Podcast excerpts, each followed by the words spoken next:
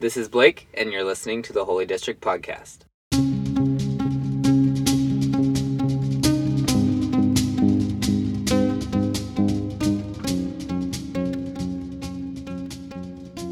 As you guys know, if you've been following along with um, Brooke and Dan, they've been doing a series called Does Prayer Work?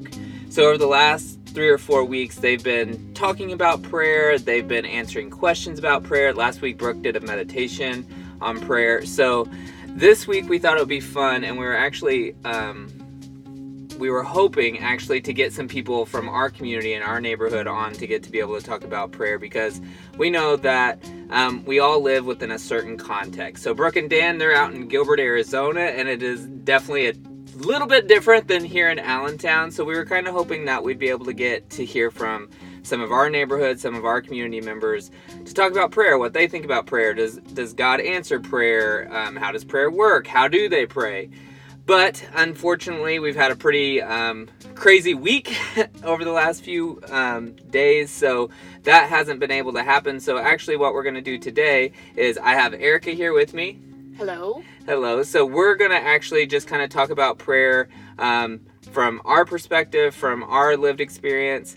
So we'll answer some of the same questions that Brooke and Dan have talked about. I don't think you're going to find it. It's not like, oh, they were wrong, we're right, we're wrong, they're right kind of thing. We just kind of wanted to hear um, from a different, a little bit of a different social context. So having said that, Ericka, how are you today?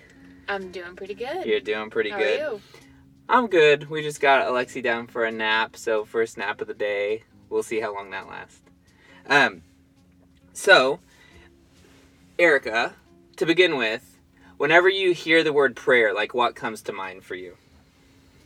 Oh, so much. I think I have, my concept of prayer has changed so much as my journey with Jesus has progressed. I think at first I learned that prayer was this really, um, this really important practice that you did if you were saved. Like, you pray and you read your Bible. It's something that you do by yourself. It's something that you, if you want it to be true or authentic, you have to make up or and mm. do um, extemporaneously. And it's something that, uh, you know, you close your eyes and you don't think of anything except for God. And um, it's a way that you can uh, bring your needs to God and your wants to God, and uh, hopefully get God to act on your behalf. That's probably my first, uh, but my foundational learning about what prayer is.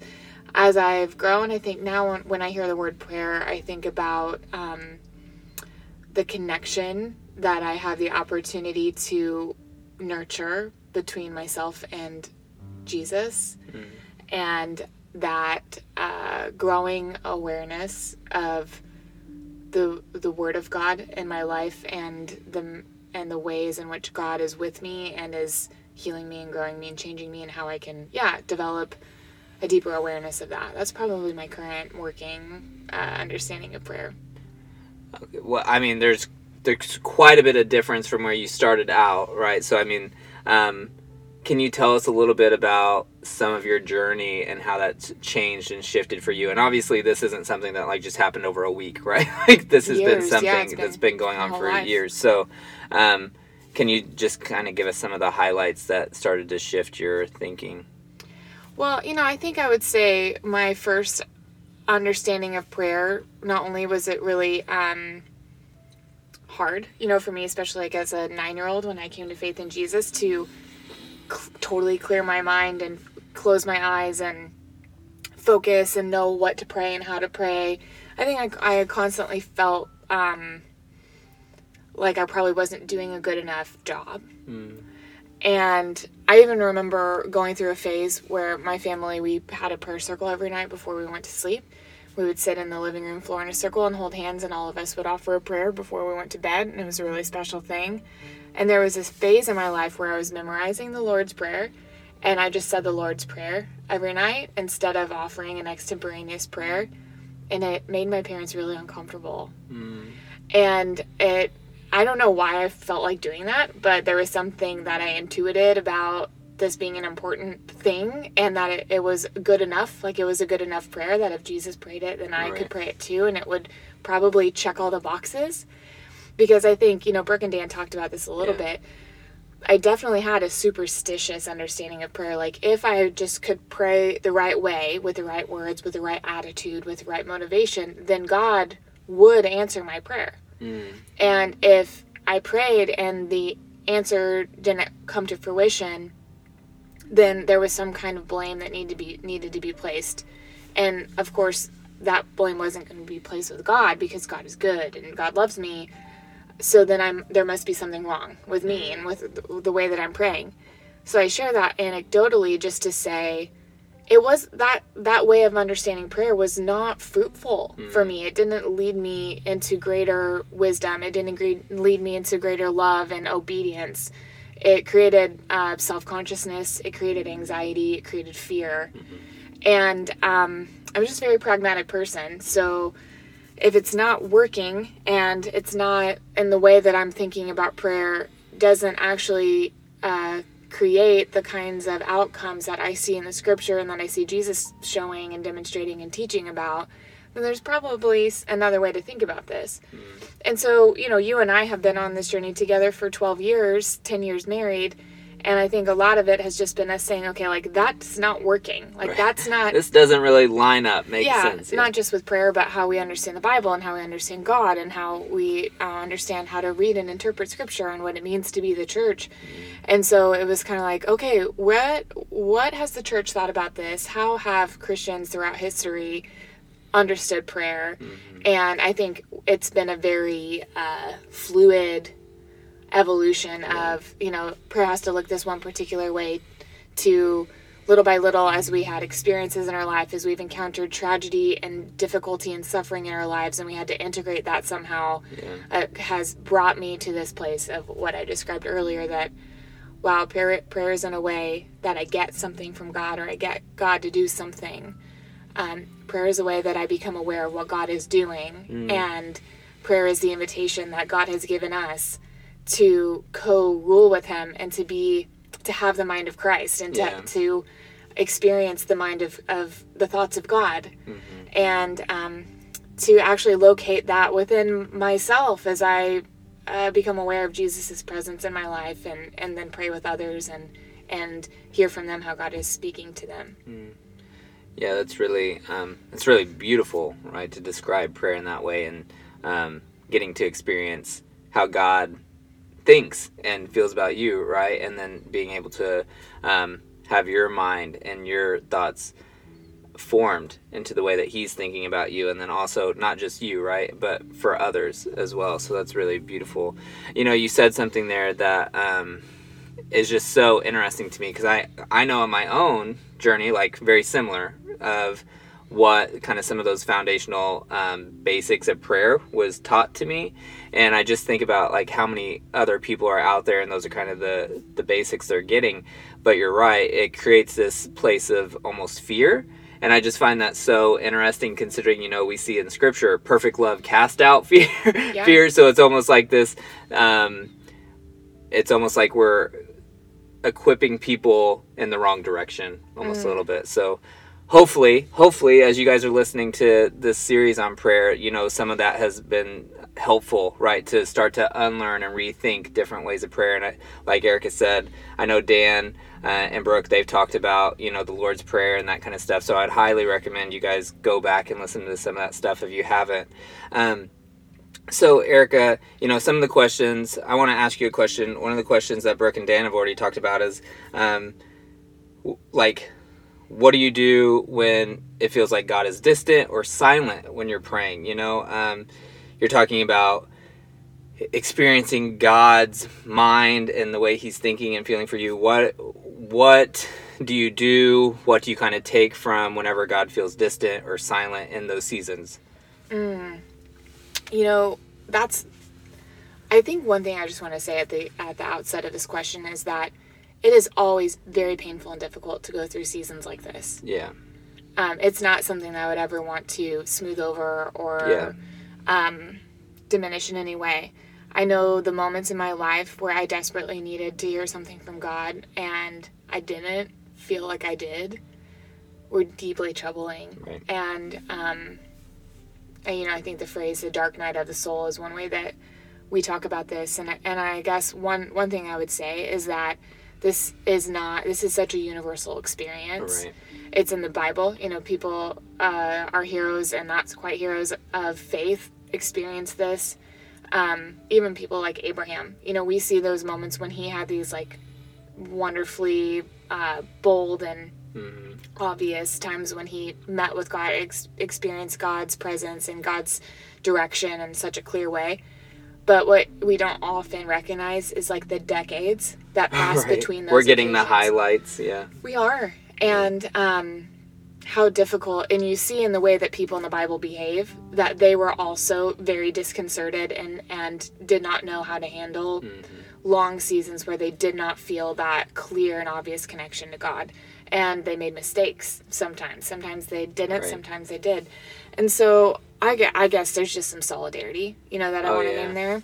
Yeah, you're definitely not alone if this is something you are experiencing or have experienced. Like, nothing is wrong with you and those things. Like, that is just almost part of being human. It's part of the human experience.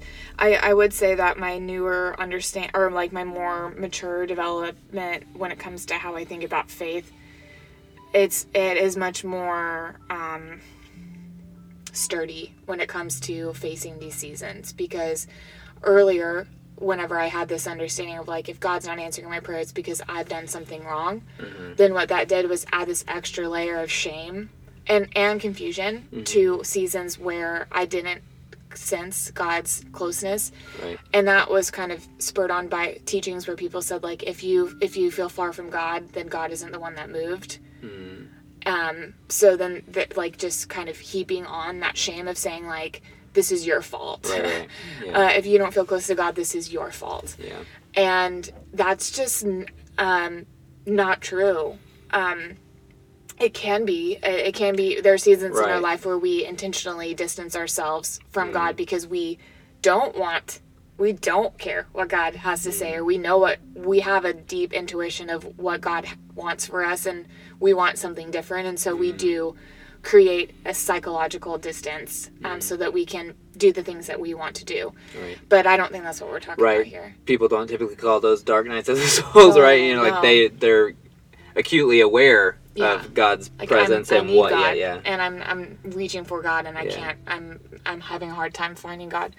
Yeah. So um, my my current place when I think about prayer is being like becoming awareness of God's presence. Uh, paradoxically, when I am seeking for God's presence and I have a hard time and I'm not hearing God, uh, I've developed some prayer practices that are more reflective, that are more imaginative. When I say imaginative, uh, think of Brooke's meditation that she did last right. week, where you kind of find yourself in a safe place mm-hmm. in your mind. And um, the invitation for for my consciousness to become aware that Jesus is with me, because yeah. Jesus is always with me. Yeah. There are even t- there are many times, most times when I do that prayer, I can actually imagine Jesus with me in that yeah. safe place, and and have like a conversation with Jesus as if I'm just like I'm having a conversation right. with you right now, using my imagination to to represent mm. something that is uh, spiritually true but doesn't feel physically true in the, yeah. um, in the moment. And there are times when I am Uh, engaging in that kind of prayer, and I, I can't like I can't imagine Jesus. I mm. don't f- like I don't feel as if Jesus is there, and in those moments then I have an opportunity to um, lean into my growing understanding of what it means to be a person of faith, which uh, I've come to understand the word faith to mean less about um, psychological assent or like saying I believe this set of truths, To, to meaning a, an allegiance, mm. um, an allegiance that I have put in Jesus. Right. And so I'm, and when I'm in those moments, in those seasons where I'm having a hard time feeling connected or seeing Jesus or hearing from Jesus, then then I have this faith that says, well, whether or not um, I feel God directly at this point in time, or I have real clarity about who it is, what it is that God wants me to do, I have pledged my allegiance to Jesus. Jesus, God has given us through the Bible, and particularly the Gospels, um, this story of Jesus, so I know the kind of person that Jesus mm-hmm. is. I can continue to obey Jesus and and following Jesus and maintaining my allegiance to Jesus even in those times. I may not know what exactly to do, but I know I know who I'm following, right. and I and I can stay on the journey, you know, stay you on know the, the journey. Character of Jesus, right? Like yeah. he's not left you. You know, and there are even times when um like I can't imagine Jesus, or I I sense that that Jesus is near, but I'm not getting any feedback, you know, mm-hmm. like I'm seeking wisdom. I'm seeking, mm-hmm. you know, I want a word of knowledge or mm-hmm. something like that. And it's not coming. And, um, and th- I have come to understand that the character of Jesus is that he, he, no- he always does the right thing. And there are times when, uh, God wants us, God wants to tell us something directly so that we can obey and, and mm-hmm. do, do something in particular. But I think one of God's big goals for his children is that we would mature mm. and that we would become people of wisdom. And so uh, there are times when God does not give me the direct answer. And instead of being fearful, that that means that I'm like not connected to God or that I'm sinful and like God can't get to me or, or something like that, that I, I've moved away from God and it's up to me to figure out how to get back to God. Instead of experiencing and interpreting those moments that way, what I've come to understand is, you know what, maybe God's trusting me right now to make a good decision. Mm. And it's not about right or wrong. It's about me depending on the wisdom that God has given me up into this moment and taking a moment of like being a someone who bears God's image and saying, I'm going to do the thing that I know is, or the the best possible thing I can think of to do. Yeah. I'm going to, I'm going to try to make a really good decision here, and I'm going to trust God that it's either the right one or he's going to take care of me, and I'm going to learn something, and I'm going to grow my faith through this moment. Right. I don't know if that's answering your question exactly, but these are just the ways that it, this, this issue of, um, not always hearing from God or not always feeling like there's clarity coming mm-hmm. from my prayers. These are the ways that I'm learning to stay engaged in my yeah. relationship with God, even whenever I'm not getting what I hoped I would get from yeah. my prayers.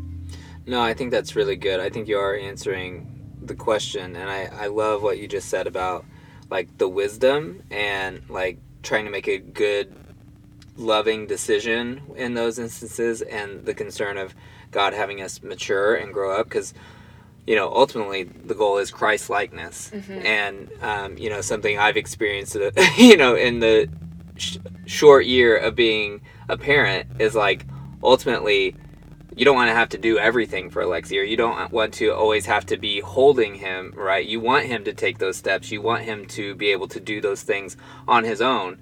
And, you know, I think God is probably pretty similar. Not in like, oh, Alexi's just like, oh, forget mom and dad, you know, but he, um, so yeah, just the idea of like God wanting us to fulfill our purpose. Yeah. Almost. Yeah. Yeah. I, um, the other day I was I was home with Alexi, and he climbed up on his step stool and he kind of got stuck. Yeah. And I know that he can climb down. Um, mm-hmm. I've watched him do it a million times, but he started to kind of cry or whine, and he looked back at me, and my first instinct was to rush over there and, and help him down. But then I had this pause, and I thought, I know that he knows how to do this. Mm-hmm. He's scared right now, but I know he knows how to do this. And if I just give him, if I just pause long enough to give him the time to think it through, I think he can figure it out. And so all I said to him was, I see your stuff, buddy, and that's scary, but I think you know how to do it. And he kind of, you know, still cried out a little bit, but then quickly his his mood changed from fear to determination, mm-hmm. and he figured it out, and he did it. Nice. And he was so proud of himself yeah. when, when he did. And I was proud of him too. Right. Now, was I like distant? Was I ashamed of him? Was I removed right. from him? No, I was right there. And at any moment that that turned from fear that he could work through and experience a victory, the moment that, that it turned actually to danger, I was right, I would right. have been there to scoop him up yeah. and take care of him. But that's not what was happening. He didn't know that. To him, it felt like, I'm stuck, I'm never going to get out of this. But I knew from, mm-hmm. from my vantage point that he had everything that he needed to do what he needed to do. Mm-hmm. And I think that's what we are, when it comes to like surrender, we have this idea of surrender in our Christian faith. There, there comes a point when we have spent enough time with Jesus. We have learned his character. We have learned that he does not hate us. We have learned that he does not want to punish us. We have learned that he is for our good. We have learned that he loves us and he's never going to give up on us. We have learned those things about him. So when we're in moments when it feels like Jesus isn't responding, then our options aren't to think, well, who's at fault? Either God doesn't really love me or I did something wrong. I think um, our um, our our inner voice starts to tell us, okay, that those aren't that's not the paradigm. Um, maybe this is something that you actually God has prepared you to do. Maybe mm-hmm. God has prepared you to face this moment, and Christ in you is going to carry you through this. You don't need some supernatural moment. Um, you you have that inside you. You have the Spirit of Christ in you. Mm-hmm. You have the mind of Christ. Yeah. So take the next step. Yeah, I like what you said there about the, the paradigm shift, because that's really what it is. You know, it's like opting out of that game of a blame, mm-hmm. blame game. And I don't think we see Jesus do that very often, mm-hmm. you know, in Scripture. Um, so getting more to the character of God there. Uh, I do have a question, of like, because you were talking about the imaginative prayer and those kinds of things. And, um, you know, typically people who...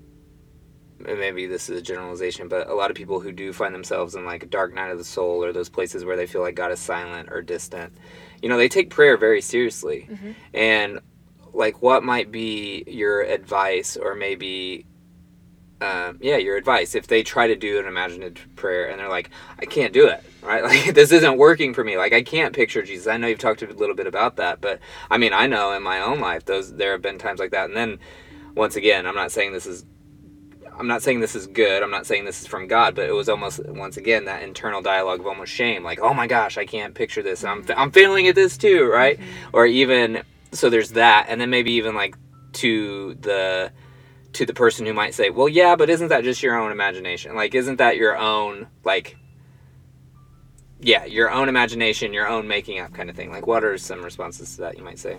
Yeah. So yeah, it is your own imagination. There's nothing wrong with that. Yeah. There's, There's nothing wrong with imagination. Yeah. Um, if you look at the Scripture, how did God communicate some of the most vibrant and effective and um, purposeful messages that he gave? He gave visions, yeah. dreams. This is this stuff that's happening in, in the brain. Yeah. The way that God designed our, our mind to work yeah. is the mind is the intersection of the spiritual and the physical. Mm-hmm. And so I'm not like put off by anyone who's like, that's just imagination. Imagination is real. Yeah. Real in the sense that there is um, this this very fertile space where God can communicate things to us with with effectiveness that he can't, uh, you know, that we don't receive well in other in other ways. And so that, I mean, I don't know if that's a little bit too short, but that's kind no. of what I think, like, yeah, you're right. It is just my imagination. My imagination is something that God gave me in order to be able to conceive of things that aren't yet physically true, mm-hmm. but are nevertheless real. Yeah. And we talk about the kingdom of God as being already and not yet. So without imagination, we we really even can't conceive of the kingdom of God, which is something we're supposed to be setting our minds on. Yeah. Um, set your set your mind on yeah. the, the things of things above. Yeah. That's how do you do that with your imagination? You're just not going to stare up at the sky, or you know yeah. what? It's the Hebrew faith and the and our faith, which comes from that, is a very imaginative, visionary, yeah, and, and embodied faith all at the same time. So that's what I would say to that. Um, when it comes to if if you have come to see imaginative imaginative prayer or that more contemplative prayer as being effective for you most of the time, you come to a season where it's not, where it's actually creating more um, discord for you. It's creating more anxiety for you because it, it, it it's not creating the same results that you're used to. Then I would say that it's okay to shift your approach to prayer. I would encourage all of us, whenever we're having difficulty hearing from God, not to abandon um, prayer altogether, but to find other avenues that can be more concrete for us. So this would be a time when our tradition is a really huge uh, pillar for us. We can pray the Lord's Prayer. We can pray. There are so many, um, our more liturgical brothers and sisters have so many resources yeah. when it comes to praying. People pray the hours. Yeah. There are, and, and I think Brooke and Dan yeah. kind of mentioned this, there are resources yeah. here when it comes to liturgy where yeah. we don't have to pray our own made-up extemporaneous prayers all the time. We have siblings in the faith who have come before us who who gave us their prayers as well. Yeah. So we can pray others' prayers. Um, we can pray the prayer that Jesus taught us and trust that it is good enough yeah. um, to help us maintain our connection to, to God. And then I would also say that um, I would encourage you to lean on others in the faith who are in your community during this time. Sometimes we hear from God directly from Scripture. Sometimes we hear from God in our own um, individual prayer. And a lot of times we hear from God as we lean into the relationships that we have with other people who are following Jesus. And when um, that's that's why we are a body. That's mm-hmm. why God created us, not to just do faith uh, privately and as an individual. We do have our faith, which is personal, but it's always been designed to exist within this interconnected community of people who have different gifts and different personalities and who are going through different things at different mm-hmm. times. So when you're going through a dark night of the soul, or when you're experiencing difficulty in prayer, or you're having a hard time believing that God is going to answer your prayers, then um, there's likely other people in your community who aren't in that space. Mm-hmm. And that can, um, here's the phrase, share their faith mm-hmm. with you. When you have little faith, that doesn't mean you're bad. It just means you need someone to help bear that burden with you for a season. And that's why we're a part of a community. So other people might have more faith than you right now. So let their faith do some of the heavy lifting, and you can rest in the goodness of God, the love of Christ, and in the arms of your of your um, fellow believer. Mm. I really like that idea of sharing your faith. I mean, usually when you hear the, the phrase share your faith, it's something totally different from that. But then I love that phrase, share your faith, and then also the idea of letting someone else's faith carry you, and just the, the importance of community in that. Because, I mean, what, like you said, like our faith is such a social thing. You know, it is a very personal, it is very personal in your devotion to Jesus, but also it is, you are called into a community of believers as well. Um, so, yeah, I That's that's so huge. And I think I'll just reiterate, you know, everyone goes through seasons of different vibrancy in their faith life, in their prayer life, and then obviously those those seasons in the valley. So, yeah, I think it's such good advice to be able to be willing to change up what you're doing in prayer, and not just kind of um, expect, well, this is the one way. It, I've always, it always worked for me this in this way, but and and then also even take that as maybe like some um, encouragement that God might be um, strengthening up some other muscles in your faith life. So, all right, Ericka, we've been talking for about twenty-seven minutes. Um, is there anything you'd, else you'd like to share, or a question or something you've been thinking about? Yeah, I would say maybe the last thing that we can chat about. You had mentioned at the beginning that we're gonna we're trying to just come at this from a different context, yeah. and I know the um, Holy District community here, our context is one of uh, material poverty, a lot of yeah. socioeconomic struggle, and suffering. Yeah. I mean, um, just really immense suffering. I was just at a vigil two nights ago, last yeah. night, um, yeah. from for someone who was murdered on his front porch by a neighbor after a conflict. Yeah, gun and violence, yeah.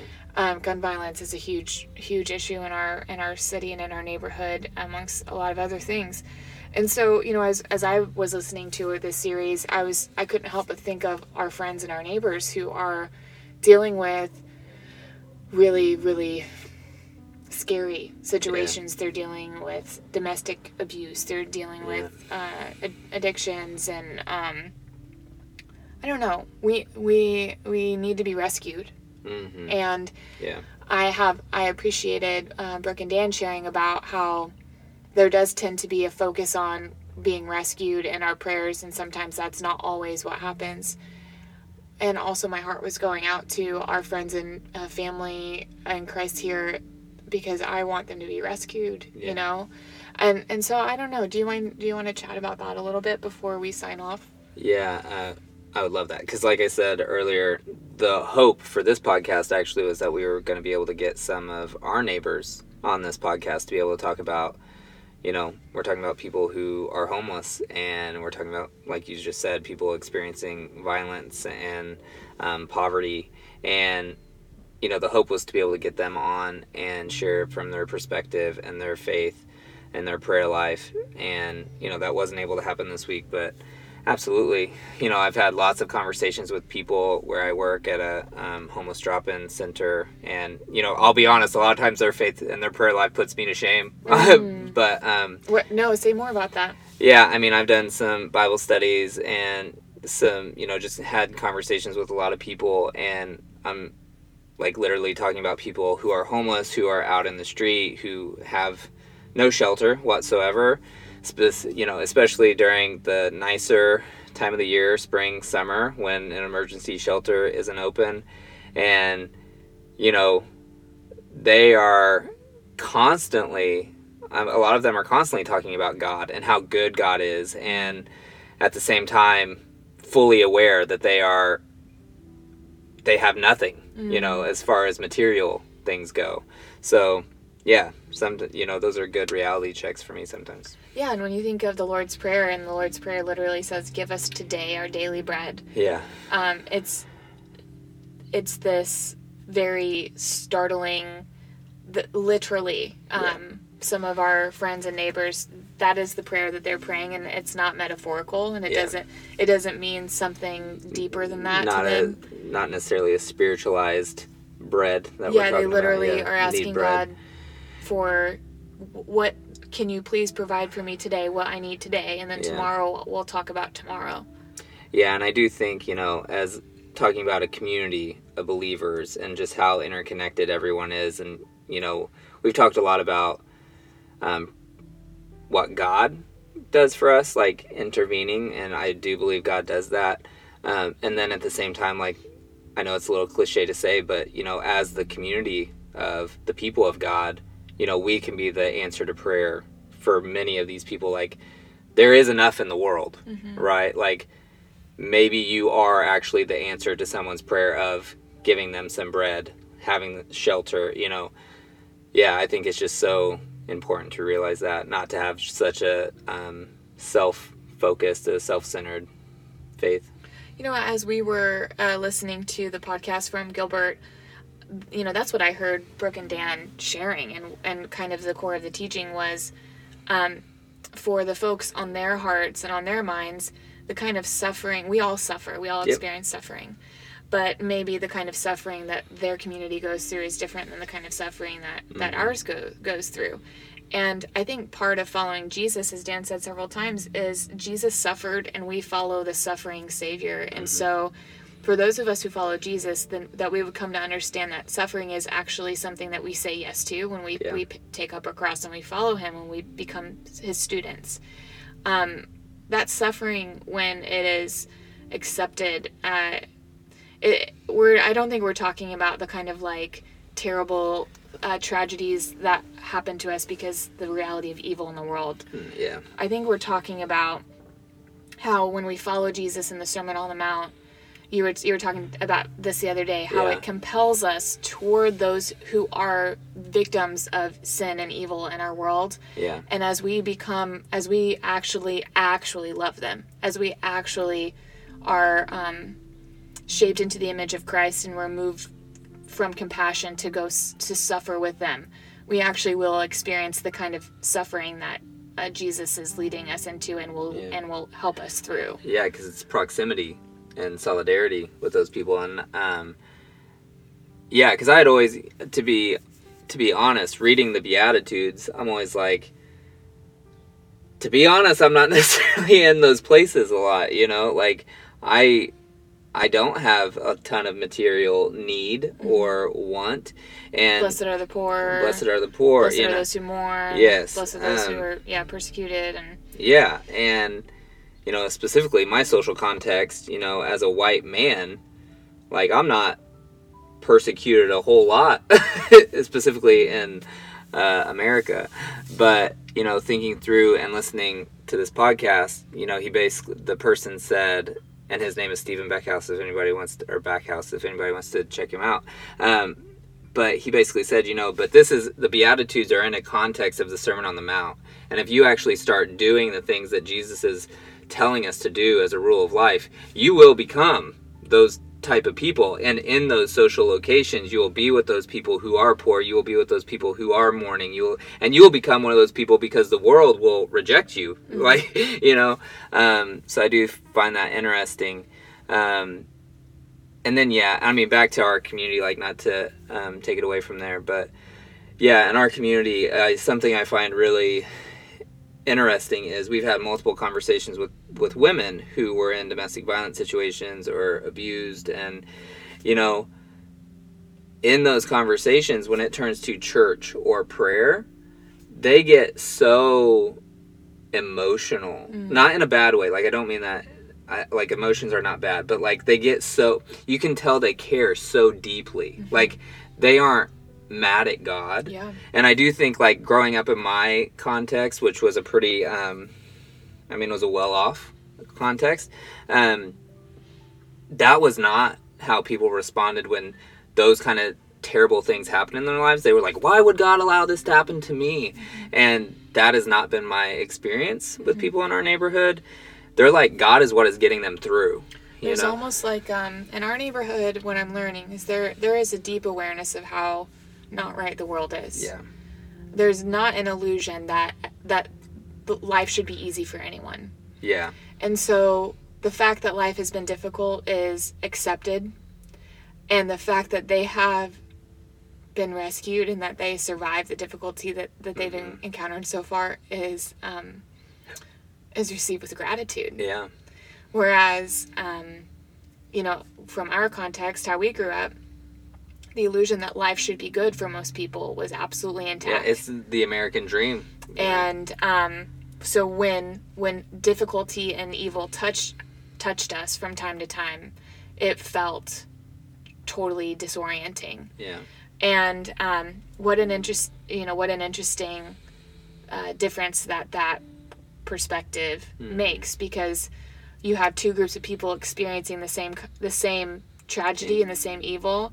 And one is coming away thankful to God for seeing them through it, and one is coming away doubting God's existence because it happened to begin with. Yeah. How interesting.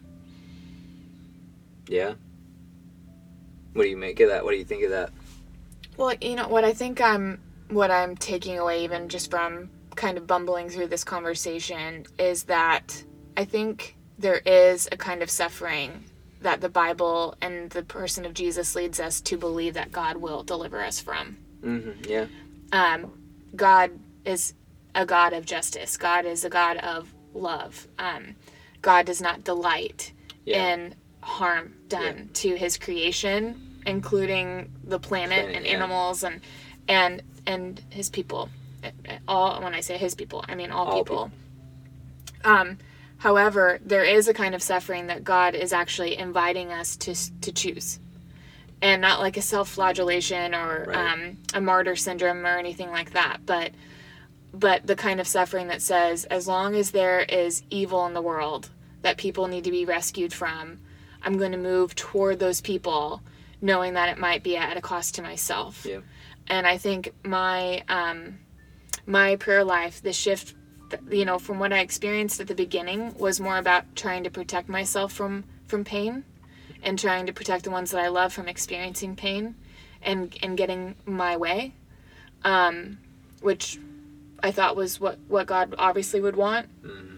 And to now seeing prayer as something that helps me stay connected and to experience the mind of Christ and, and my own mind, and to make wise decisions and to grow into maturity and to grow in Christ-likeness. Um, what that means is I'm actually probably going to experience more of the one kind of suffering yeah. because I follow a suffering Savior. Yeah. I, and I'm I, then on the same token, I'm going to have the opportunity to be a part of God's rescue mission for that other kind of suffering that has never been God's intention for yeah. his world. Does, does that make sense?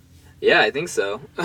For sure. I mean, uh, I think as you follow Jesus and his teaching, you know, specifically Sermon on the Mount and his way of life, like there is a there is a suffering that it's going to, I mean, Brooke and Dan, they talked about this, right? And you just alluded to it. But just this idea of, like, there's almost this suffering that is worthwhile, mm. you know? And I think uh, my my mind even goes back to a conversation I had with, um, oh, wow, Ryan Cagno. And, you know, we talked about suffering a little bit.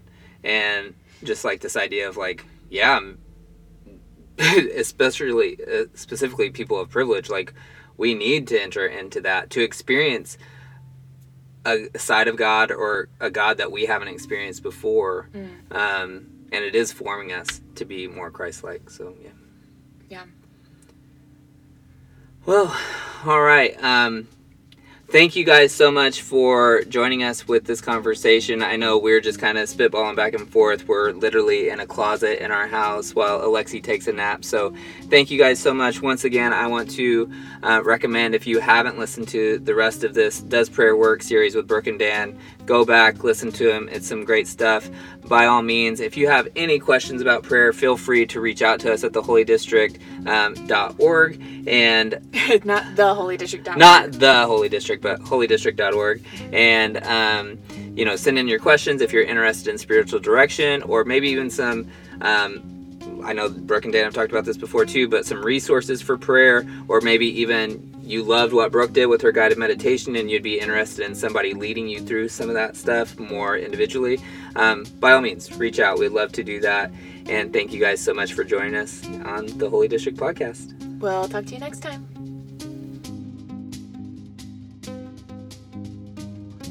The Holy District is a growing network of people in the United States who are finding creative ways to live integrated, Jesus-centered lives in their communities, with their communities, and for their communities.